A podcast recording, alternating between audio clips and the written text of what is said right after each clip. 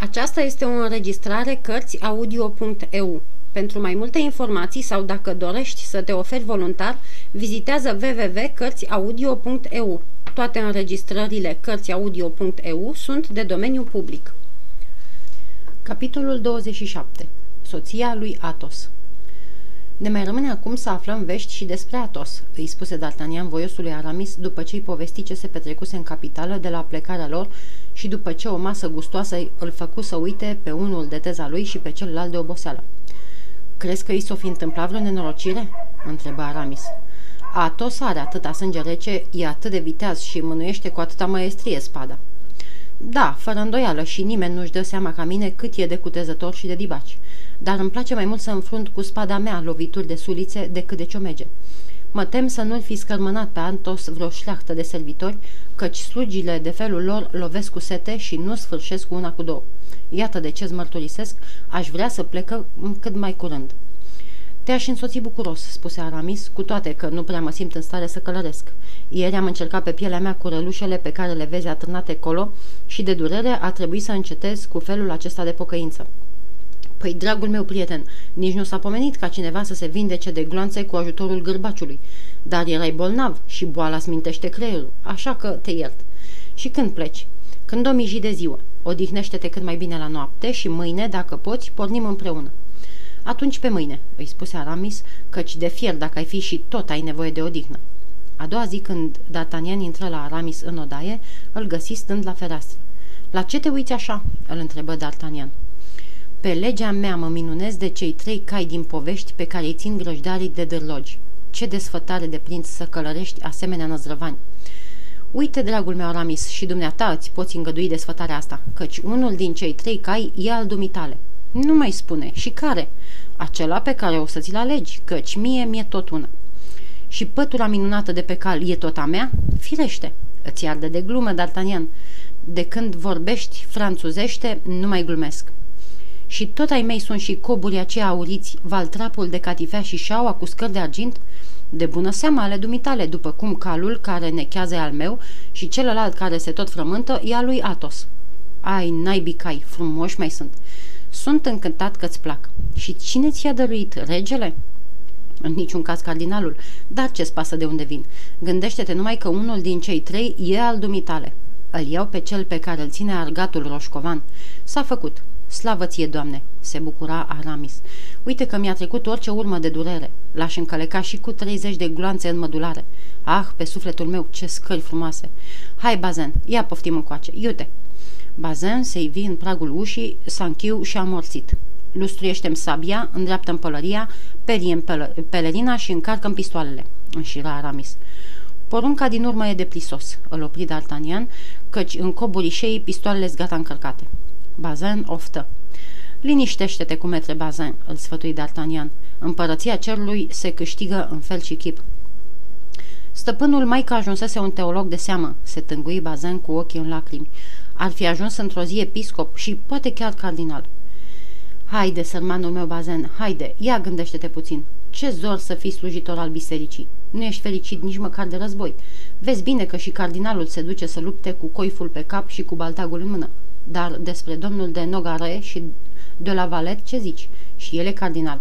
Și întreabă-l pe valetul lui de câte ori i-au oblojit rănile. Vai, domnule, știu și eu, oftă Bazan. Azi toate merg în apă în lume. În vremea aceasta, cei doi tineri și sărmanul valet coborâseră în curte. Ținem scara Bazan, porunci Aramis. Și Aramis se avântă în șa cu eleganța și sprinteneala lui obișnuită, dar după câteva răsuceli și câteva salturi ale mândrului animal, Călărețul simți niște dureri atât de nesuferite încât păli și se clătină în șa. D'Artagnan, care de teamă să nu-i se întâmple ceva, fusese toată vremea cu ochii pe el, se repezi, îl prinse în brațe și îl duse în cameră. Lasă, dragă Aramis, vezi de te îngrijește, îl sfătui el, voi pleca singur în căutarea lui Atos. Ești un om de fier, îi spuse Aramis. Nu, sunt norocos, atâta tot. Dar ea spune, cum o să-ți petrești timpul până mă întorc? Ai încheiat-o cu tălmăcirile despre degete și binecuvântări? Ce zici?" Aramis zâmbi. Voi face versuri," spuse el. Știu, versuri la fel de parfumate ca răvașul cameristei doamnei de Chevreux. Învață-l și pe Bazin meșteșugul versificației, asta o să-l mai mângâie. În ceea ce privește calul, încale-că-l în fiecare zi câte puțin, ca să-ți mai vii în fire. O, despre asta fi liniștit, îl încredința Aramis. Când te vei întoarce, voi fi gata să te urmez. Își luară rămas bun unul de la celălalt și zece minute mai târziu, după ce își dăduse prietenul în grija lui Bazin și a hangiței, D'Artagnan gonea spre Amiens. În ce stare îl va găsi pe Athos, ba mai mult, îl, îl va mai găsi oare?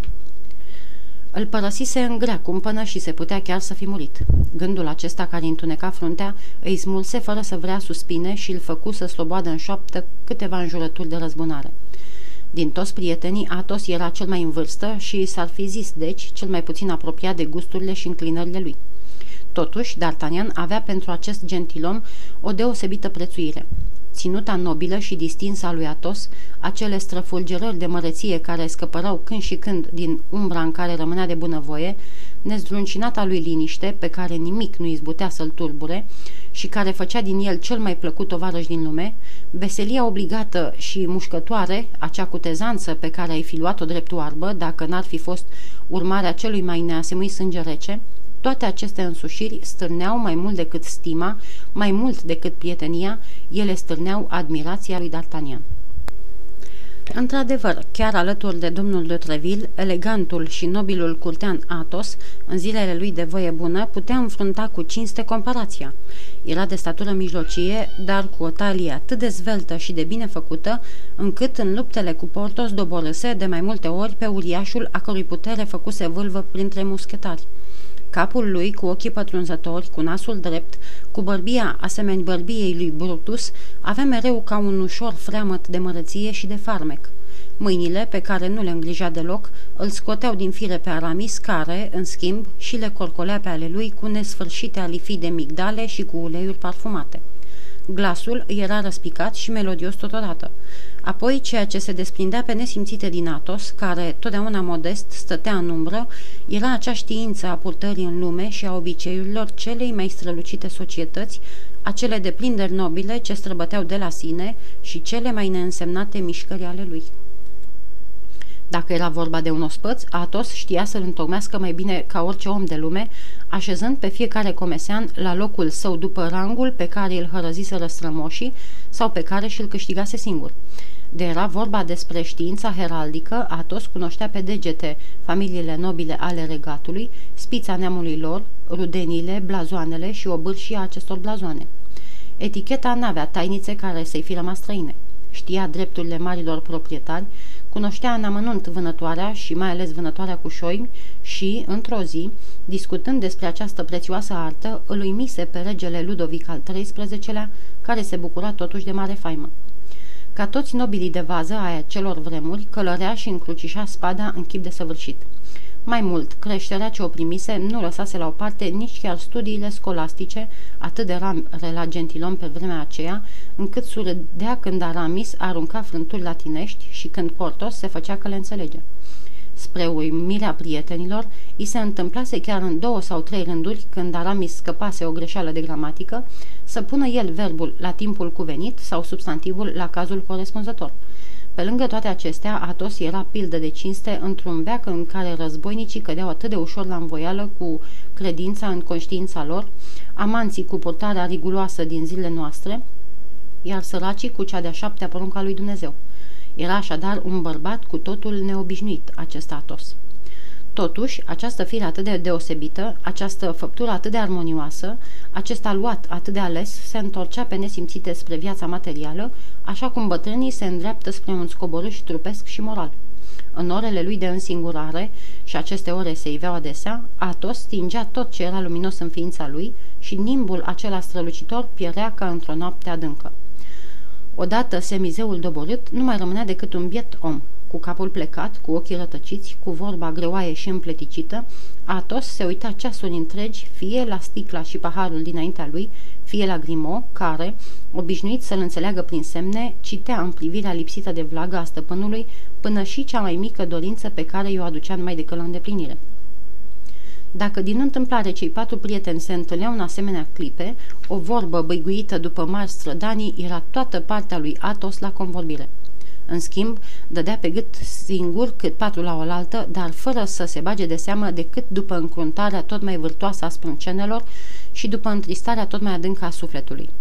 D'Artagnan, al cărui duh scormonitor și tăios îl cunoaștem, cu toate că ar fi dorit să prindă ceva din taina prietenului, nu izbutise să dezlușească cauza acelei lâncezeli, nici împrejurările care o stârneau. Atos nu primea niciodată scrisori. El nu făcea niciun pas pe care să nu-l fi știut toți prietenii lui. Nu se putea spune că mâhnirea îi se isca pe urma vinului, căci, din potrivă, el bea tocmai ca să lupte cu starea sufletească pe care leacul, după cum am mai spus, o întuneca și mai cumplit. Năvala copleșitoare a gândurilor negre nu putea fi pusă nici pe seama jocului, căci, spre deosebire de Portos, care cânta sau înjura după cum norocul îi surdea sau ba, Atos se arăta la fel de nepăsător, fie că era în pierdere sau în câștig. Fusese văzut într-o seară la cercul muschetarilor, câștigând o mie de pistoli și după aceea dând înapoi până și centironul de gală brodat cu fir de aur. Câștigase apoi tot ce pierduse și pe deasupra o sută de ludovici. Toate acestea fără ca frumoasele lui sprâncene negre să îi se fi clintit, fără ca mâinile lui să-și fi pierdut culoarea lor si de fie și fără ca vorba lui, care în seara aceea era plăcută, să fi încetat o singură clipă a fi la fel de molcomă și de melodioasă. De asemenea, privirea imohorâtă n-avea nicio legătură cu toanele văzduhului, așa cum se întâmplă la vecinii noștri englezii, căci tristețea lui era de obicei mai amarnică în prazgul zilelor frumoase ale anului. Iunie și iulie erau lunile cele mai îngrozitoare pentru Atos. Prezentul nu-i provoca nicio mâhnire, iar când îi se vorbea de viitor, ridica din numeri. Taina lui era deci în trecut, așa cum de altfel îi se șoptise la ureche lui D'Artagnan. Acest văl misterios ce acoperea întreaga sa ființă atrăgea și mai mult privirile către omul ai cărui ochi și a cărui gură nu destăinuiseră niciodată nimic, nici în toiul, toiul celei mai crunte beții, oricât de meșteșugite ar fi fost iscodirile. Cine știe, își zicea D'Artagnan, poate că bietul Atos nici nu mai trăiește și, dacă a murit, e din vina mea, căci eu l-am tărât în toată încurcătura aceasta de care n-avea habar cum a început, de care nu o să aibă habar cum s-a sfârșit și de pe urma căreia n-ar fi tras niciun folos. Și unde mai puneți, domnule, adăugă Planșe, că îi datorăm poate viața? Țineți minte cum a strigat, fugi, D'Artagnan, m-au prins!" Și după ce a descărcat amândouă pistoalele, ce mai zgomot asurzitor făcea cu spada lui. Ai fi zis că se bat 20 de inși, sau mai degrabă 20 de draci turbați. Întărătat de aceste cuvinte, D'Artagnan își îndemnă calul, care, neavând nevoie de niciun îndemn, își ducea ca vântul călărețul în spinare. Pe la 11 dimineața se întrezărea amienul. La 11 și jumătate se aflau în poarta hanului blestemat. Deseori D'Artagnan cugetase la una din acele răzbunări grozave împotriva vicleanului Hangiu, răzbunări care îți ung sufletul numai când te gândești la ele. Intră dreci în han, cu pălăria lăsată peste ochi, cu mâna stângă pe mânerul spadei și cu dreapta pleznind din biciușcă. Mă mai cunoști?" îl întrebă pe hangiul care ieșise înainte ca să-l salute. N-am această cinste înălțimea voastră," răspunse hangiul holbându-și ochii în fața uluitoarei străluciri a noului sosit. Ah, nu mă cunoști?" Nu înălțime." Așa, lasă că după două-trei vorbe o să-ți aduci aminte. Ce ai făcut cu gentilomul acela pe care cu vreo 15 zile în urmă ai avut îndrăzneala să-l învinovățești că umblă cu bani măsluiți?" Hangiul păli, căci D'Artagnan se înfipsese crâncen în fața lui și planșe urma pilda stăpânului. Vai, înălțime, nici nu mai pomeniți de el, se tângui hangiul cu glas plângăreț. Dumnezeule, că scump mi-a mai plătit greșeala. Ah, sărăcuțul de mine! Eu te întreb, ce s-a făcut cu gentilomul? Rogu, vă ascultați-mă înălțime, fiți îndurător. Pentru Dumnezeu, luați loc, vă rog. Mut de mânie și de îngrijorare, D'Artagnan se așeză crunt ca un judecător. Planșe se rezemă fudul de jilțul lui.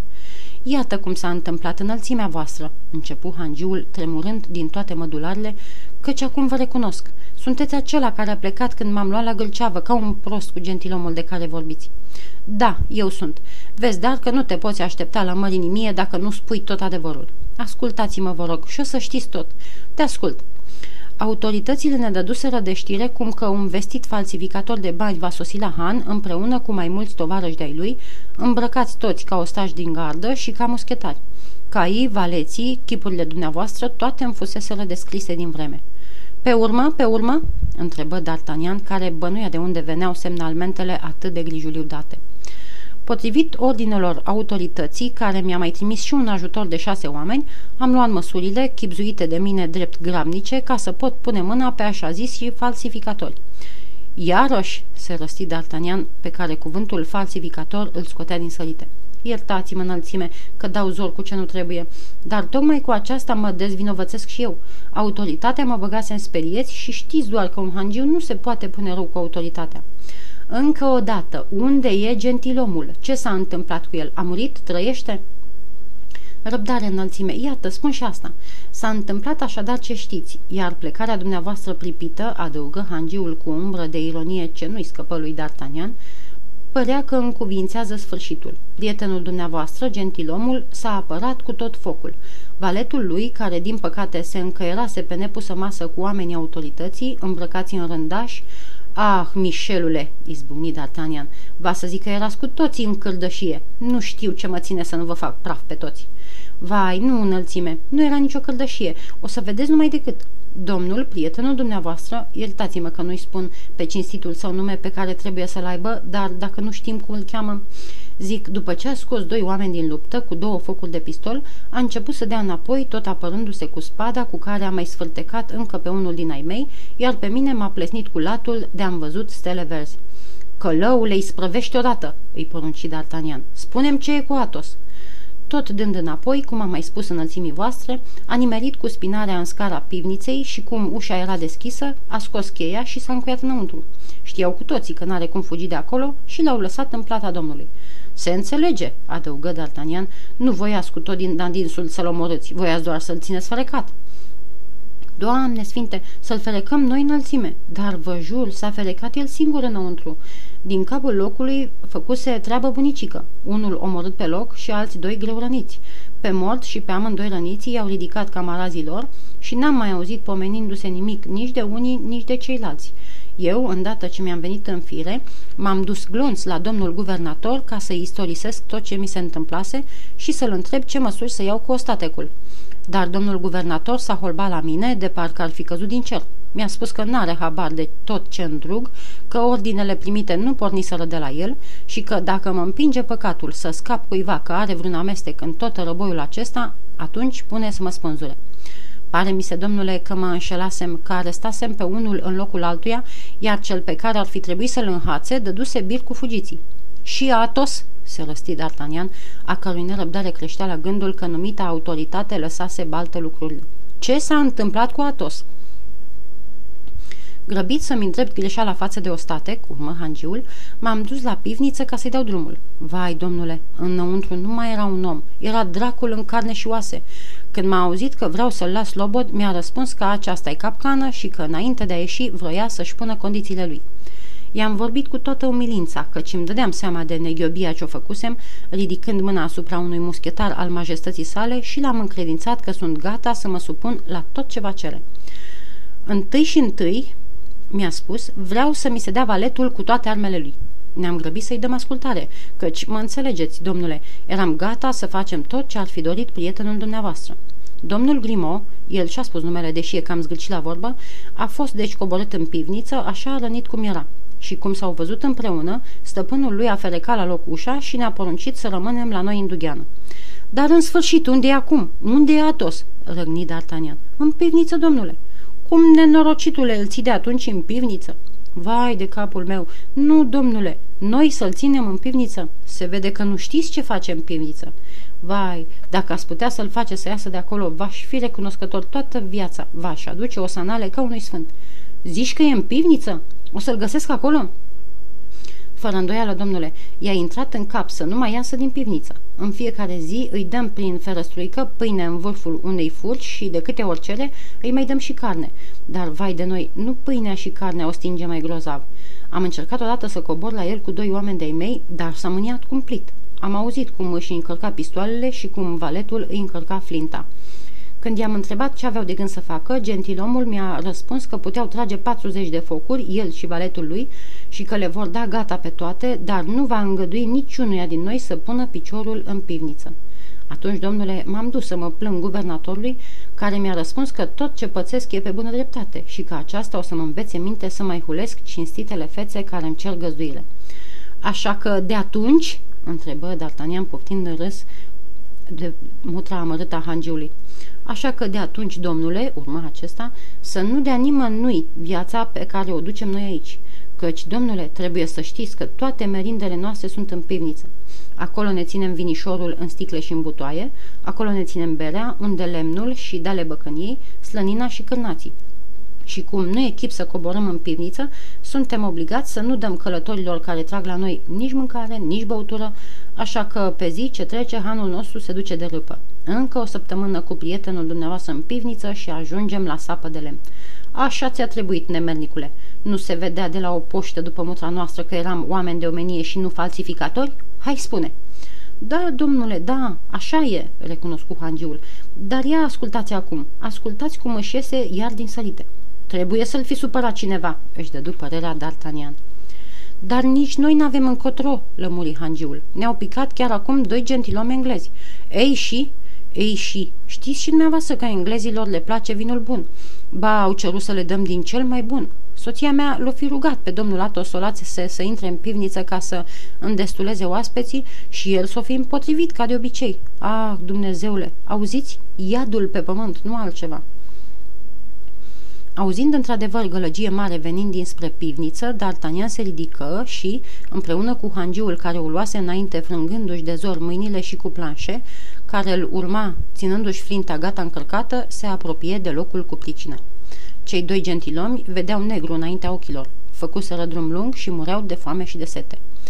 Tiranie nemaipomenită, pălăvrăgeau ei în grai francez curat, deși cu accent străin. Un scăpat din Balamuc să nu dea voie unor oameni cum se cade să-și folosească vinul. Uite, o să spagem ușa și dacă face pe turbatul, atunci îl omorâm. Mai domol, domnilor, mai domol, se amestecă D'Artagnan, scoțându-și pistoalele de la brâu. Nu veți omorâ pe nimeni. Lasă, lasă, se auzea după ușă glasul liniștit al lui Atos. Numai să poftească încoace domnii mâncători de copii, că pe urmă vedem noi. Oricât păreau ei de cutezători, cei doi gentilomi englezi se priviră șovăind. S-ar fi zis că înăuntrul pivniței să lășluia unul din acei căpcăuni înfometați, înfricoșători eroi ai bazmelor populare, în al căror bârlog nimeni nu putea pătrunde fără a ispăși. Urmară câteva clipe de tăcere. Apoi, cum englezilor le era rușine să dea înapoi, cel mai colțos dintre ei coborâ cele cinci sau șase trepte ale scării și lovi cu piciorul în ușă de parcă ar fi vrut să dărâme un zid. Planșe, îi spuse D'Artagnan încărcându-și pistoalele. Îl iau în primire pe cel de sus, ai tu grijă de cel de jos. Ah, domnilor, se vede că vă arde de scărmâneală. Bine, lasă că o să vă săturați. Dumnezeule, răsună glasul adânc al lui Atos, mi se pare că l-aud pe D'Artagnan. Eu sunt, răspunse D'Artagnan, ridicându și el vocea, eu prietene în carne și oase. Atunci e bine, se bucură Atos. Le venim noi de hac acestor spărgători de uși. Gentilomii își scosese răspadele, dar erau prinși între două focuri. Mai șovăiră o clipă, apoi, ca și întâia dată, trufia învingând, o a doua lovitură de picior făcu să troznească ușa de sus până jos. La o parte, D'Artagnan, la o parte!" striga Atos. Dă-te la o parte că trag!" Domnilor, început D'Artagnan, care nu-și pierdea niciodată cumpătul, gândiți-vă la ce faceți. Răbdare, Atos! Vă băgați într-o dandana fără rost și veți fi ciuruiți de gloanțe. Valetul meu și cu mine o să vă împroșcăm prin trei țevi și la fel o să vă vină și din pivniță. Apoi mai avem și spadele pe care, vă spun eu, prietenul meu și cu mine le mânuim destul de binișor. Lăsați pe mine, că rânduiesc eu și treburile dumneavoastră și pe ale mele. O să vi se aducă îndată de băut. Pe cuvântul meu de cinste. Dacă o mai fi rămas ceva, bodogănia Atos bagiocoritor. Hangiul simți trecându-i de-a lungul șirei spinării un fior de gheață. Cum dacă a mai rămas ceva?" băigui el. La naiba trebuie să fi rămas," urmă D'Artagnan. Fii fără grijă, doar nu era să bea ei doi toată pivnița. Domnilor, puneți-vă spada în teacă. Atunci puneți și dumneata înapoi pistoale la brâu. Bucuros. D'Artagnan dădu pilda. Apoi, întorcându-se spre planșe, îi făcu semn să-și descarce flinta. Englezii, potoliți, își puseră bombănind spadele în teacă, dar când li se istorisi în ce fel fusese închis Atos, dădură și ei vina pe hangiu, căci de felul lor erau gentilomi. Acum, domnilor, îi sfătui D'Artagnan, duceți-vă la dumneavoastră în cameră și mă pun chezaș că în 10 minute vi se va aduce tot ce doriți. Englezii salutară și ieșiră. Sunt singur, dragă Atos, fii bun și deschidem ușa, se rugă D'Artagnan. Îndată, răspunse Atos. Se auzi atunci zgomotul asurzitor al mormanului de căpriori și de grinzi ce păriau și se rostogoleau. Erau întăriturile pe care asediatul le dărâma el singur. Câteva clipe mai târziu, prin ușa ce se dădea în lături, se ivi fața gălbejită a lui Atos, care, furișându-și privirea, îi scodea împrejurimile. D'Artagnan se repezi de gâtul lui și îl sărută din toată inima. Vrând să-l scoată afară din lăcașul mucegăit, băgă de seamă că Atos se clătina. Ești rănit?" întrebă el. Eu? Deloc. Sunt beat turtă și află că nimeni pe lume nu și-a dat atâta osteneală ca mine pentru așa ceva. Pe Dumnezeul meu, hangiule, numai eu am dat de dușcă cel puțin 150 de sticle. Vai de capul meu, se văicări hangiul. Dacă valetul a băut numai pe jumătate din cât a băut stăpânul, atunci m-au lăsat sărac lipit. Grimo e vale de casă mare și nu s-ar încumeta să bea din ce beau eu. El a băut numai din cel vărsat. Ia ascultați, mi se pare că a uitat să pună cepul butoiului la loc. Așa e că curge?" D'Artagnan izbucni în hohote de râs, în vreme ce fiorul rece al hangiului se schimba în fierbințeală. La rândul lui, Grimo a apărut și el în spatele stăpânului, cu flinta pe umăr și bățiind din cap ca satirii beți din pânzele lui Rubens. Era stropit de sus până jos, în față și spate, cu o licoare unsuroasă pe care hangiul o cunoscu, a fi cel mai bun un de lemn de măsline pe care l-avea. Alaiul străbătu sala cea mare și se îndreptă spre cea mai frumoasă încăpere din Han, pe care D'Artagnan pusese stăpânire cu de la sine învoiere. În vremea aceasta, hangiul și soția lui, fiecare cu câte o lampă în mână, se repeziră spre pivnița unde nu putuseră pătrunde atâta amar de vreme și unde aștepta o priveliște înspăimântătoare dincolo de întăriturile alcătuite din căpriori, din scânduri și poloboace goale, bulucite după toate regulile artei strategice și în care Atos făcuse o spărtură ca să poată ieși, se vedeau aici colo, plutind în băltoace de unde lemn și de vin, ciolanele șuncilor înfulecate, în vreme ce un morman de sticle sparte astupa un gherul din stânga pivniței, iar un butoi cu canaua deschisă își pierdea ultimele lui picături de sânge. După cum a spus și poetul vremilor de demult, pustiul și moartea domneau acolo în voie ca pe un întins câmp de bătălie. Din 50 de cârnați atârnați de grinzi mai rămăseseră doar 10. Și deodată, prin bolta pivniței, se auziră străbătând urletele de jale ale hangiului și ale nevestisii. Până și D'Artagnan se simți mișcat. Cât privește pe Atos, nici nu și întoarse măcar capul. Adâncii dureri îi urmă însă mânia cumplită. Înșfăcând o frigare, hangiul, scos din minți, se năpusti în camera unde se aflau cei doi prieteni. Adune vin, porunci Atos zărindu-l în prag. Vin, răgni hangiul ca un nebun. Vin, dar mi-a zbăut vin de peste o sută de galbeni. Sunt sărac lipit pământului, pierdut, zdrobit. Oare? făcu Atos. Păi nouă ne era mereu sete. Dacă v-ați fi mulțumit măcar să beți, dar ați făcut țândăr toate sticlele. M-ați împins peste o grămadă care a venit de adura? E vina voastră? Mi s-a dus tot un de lemnul. Un de lemnul e un balsam minunat pentru răni și bietul Grimo trebuia și el să se oblojească pe unde l-a lovit. Toți cârnaștii mei roși. Sunt o groază de șobolani în pivniță. O să mi le plătiți toate, se repezi hangiul deznădăjduit. Nemernic a furisit ce ești, răgni și Atos, sculându-se de pe scaun, dar căzând repede la loc. N-ar fi putut face o sforțare mai mare. D'Artagnan îi veni în ajutor, ridicându-și amenințător biciușca. Hangiul dădu un pas înapoi și izbucni în lacrimi. Să-ți fie de învățătură. Altădată să te porți mai omenește cu oaspeții trimiși de Dumnezeu, îl sfătui D'Artagnan.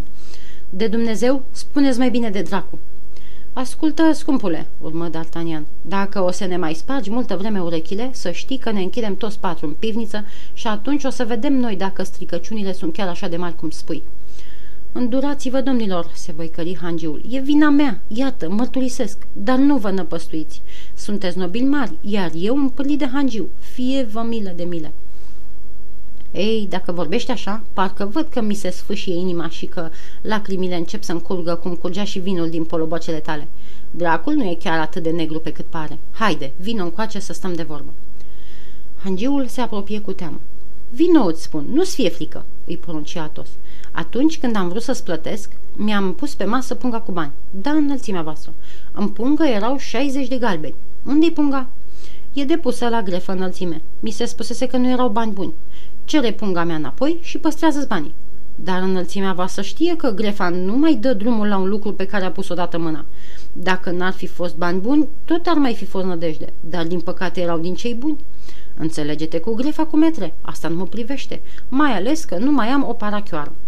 Ia stați, se amestecă D'Artagnan. Unde-i calul pe care l-avea Atos? În grajdi. Cam cât face? Cel mult 50 de pistoli. Ba, face 80. Ial și să sfârșim odată. Ce? Îmi vinzi calul?" se miră Atos. Îl vinzi pe Baiazid al meu? Și eu pe ce să călăresc când doi porni la război? Pe Grimaud?" Ți-am adus alt cal," îi răspunse D'Artagnan. Altul? Și nemai văzut de frumos?" adăugă hangiul. Atunci, dacă mai e altul mai tânăr și mai frumos, ia-ți hodorogul și adune de băut." Din care vin?" întrebă hangiul liniștit dintr-o dată. Din acela care e în fund, lângă șipci. Au mai rămas vreo 25 de sticle, celelalte s-au spart când m-am rostogolit. Adune șase.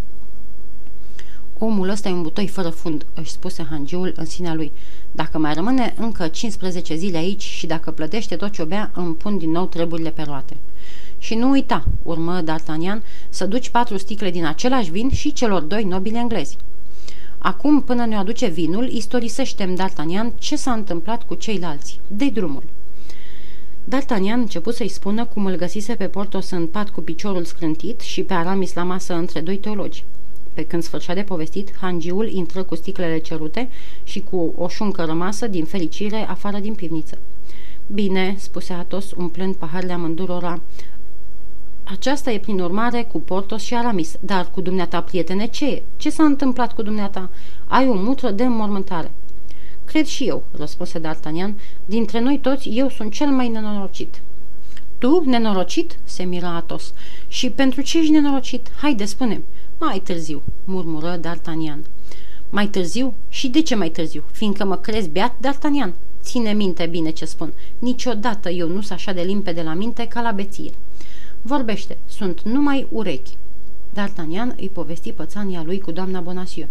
Atos îl ascultă fără să clipească și, la nesfârșit, rosti răspicat.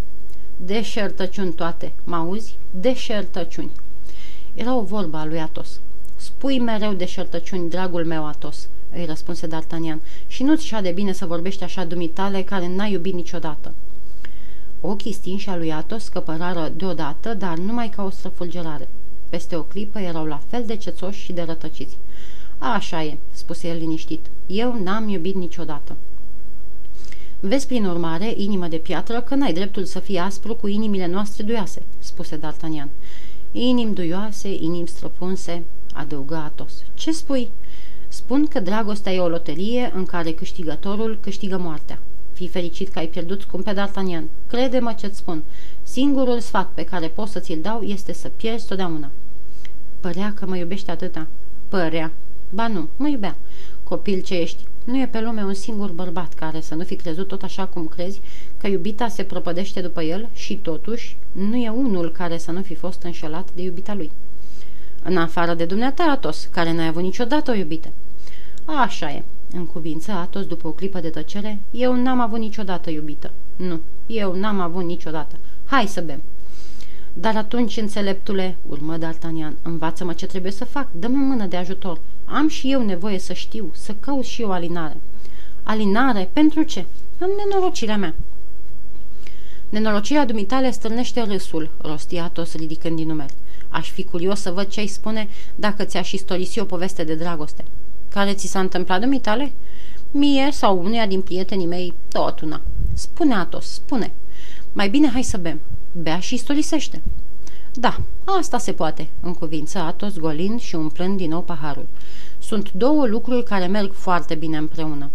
Te ascult, îl îmbie D'Artagnan. Atos a vrut să-și adune gândurile, dar cu cât se străduia mai tare, cu atât D'Artagnan îl vedea pălind mai cumplit. Era în halul de beție în care bețivii de rând cad și adorm. El visa cu glas tare și ochii deschiși. Acest somnambulism al beției avea ceva înspăimântător. Vrei cu tot din adinsul?" întrebă el. Te rog," stărui D'Artagnan. Fie deci cum dorești. Unul din prietenii mei, spun unul din prietenii mei, adică nu eu, întări Atos cu un zâmbet întunecat pe buze, un conte de pe meleagurile mele, adică din Berry, un nobil ca un fel de Dandolo sau de Montgomery, s-a îndrăgostit la vârsta de 25 de ani de o tânără fată de 16 ani, frumoasă ca un înger. Cu toată frăgezimea tinereții ei, avea o minte arzătoare, o minte nu de femeie, ci de poet, nu numai că plăcea, te îmbăta. Locuia într-un orășel împreună cu fratele ei, care era preot. Amândoi străini de ținutul nostru. Veniseră nu se știe de unde, dar când o vedeai pe ea atât de frumoasă și pe frate său atât de zmerit, nici nu ți-ar fi trecut prin gând să-i întrebi de unde vin. De alminteri, se spunea că sunt de familie bună. Prietenul meu, care era stăpânul ținutului, ar fi putut să o scoată din minți sau să o siluiască pe pofta inimii. Era doar stăpânul. Cine ar fi îndrăznit să sară în ajutorul a doi străini, a doi pripășiți? Din nefericire însă era un cinstit. A luat-o de nevastă. Prostul, neghiobul, dobitocul. Dar de ce vorbește așa dacă o iubea?" întrebă D'Artagnan. Așteaptă puțin," zise Atos. A dus-o la castelul lui și a făcut din ea doamna cea mai de vază din tot ținutul. Trebuie să fiu drept și să recunosc că își păstra cât se poate de bine rangul. Pe urmă?" întrebă D'Artagnan. Pe urmă, într-o zi, pe când era la vânătoare cu soțul ei, urma Atos cu glas scăzut și foarte pripit, a căzut de pe cal și a leșinat. Contele s-a repezit să o ridice și când a văzut că răsufla greu în costumul prea strâns, i l-a sfâșiat cu pumnalul și a dezvelit umărul. Ghicește D'Artagnan ce avea pe umăr?" întrebă Atos izbucnind într-un hoho de râs. De unde să știu?" O floare de clin. Era înfierată. Și Atos sorbi dintr-o înghițitură paharul ce-l ținea în mână. Ce grozăvie!" strigă D'Artagnan. Adevărat?" Adevărul, adevărat, dragul meu. Îngerul era un demon. Biata fată furase. Și ce a făcut contele?